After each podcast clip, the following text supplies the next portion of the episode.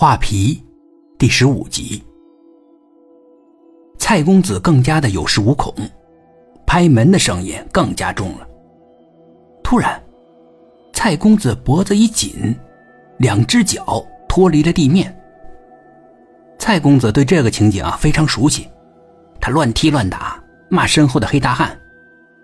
黑大汉捏着蔡公子的脖子，转过身，往外面走了几步。这个时候，门打开了，小芳出来了。别伤害他！黑大汉扭头凝视着他。小芳猛地觉得时间都凝固了，他不知道为什么，为啥会有这种感觉？他被这种感觉给吓住了。过了好一会儿，他才说：“别伤害他。”黑大汉点了点头，他把蔡公子给放下了。就好像放下什么易碎的物品一样。蔡公子呢，向小芳道了句谢，很快就溜掉了。黑大汉也慢慢的走开。小芳叫住了他。黑大汉转过身，又凝视他，而小芳呢，居然又是全身一震。谢谢你。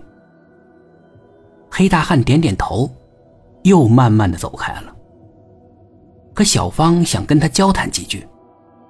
你住哪儿啊？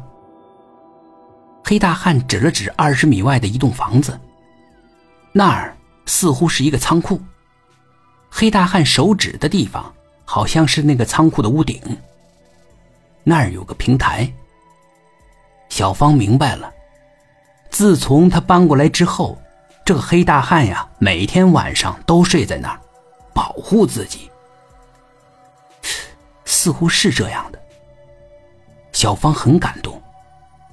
可是这个平台足足有三米多高啊，这黑大汉是怎么上去的呢？黑大汉给他做了个演示，他扒着墙壁的一个缝隙处，稍微一用力就攀了上去。小芳买了点水果，她想送给那个黑大汉，他邀请胡燕陪他一块儿去，人家帮了忙。得感谢人家。胡燕的想法跟小芳不同，她不认为黑大汉帮了小芳，她反而是觉得黑大汉是害了小芳。没有黑大汉，蔡公子说不定就抱得美人归了。小芳不喜欢这个玩笑。不，我是不会嫁给蔡公子的。为什么呀？人家蔡公子哪儿不好呀？长得帅，又那么有钱。关键是，他还那么喜欢你，哎呀，我就纳闷了，你干嘛这么矫情啊？我不是矫情，不是矫情是什么？人家蔡公子对你难道不好吗？每天都给你带礼物，你上下班人家接你送你，你还要求什么？蔡公子对小芳好，小芳承认，他也感谢他，但他不会嫁给他。因为啊，没有感觉。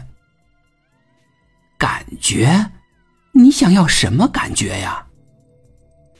小芳停了一会儿，回答了胡燕：“那种心动的感觉。”心动的感觉，那是什么感觉？小芳没有回答胡燕。胡燕追问，她也没有回答。胡燕只好放弃了。这个小丫头实在是太犟了，九头牛都拉不回来。她也不知道那个小脑袋到底是什么构成的。但胡燕还是陪着小芳去了。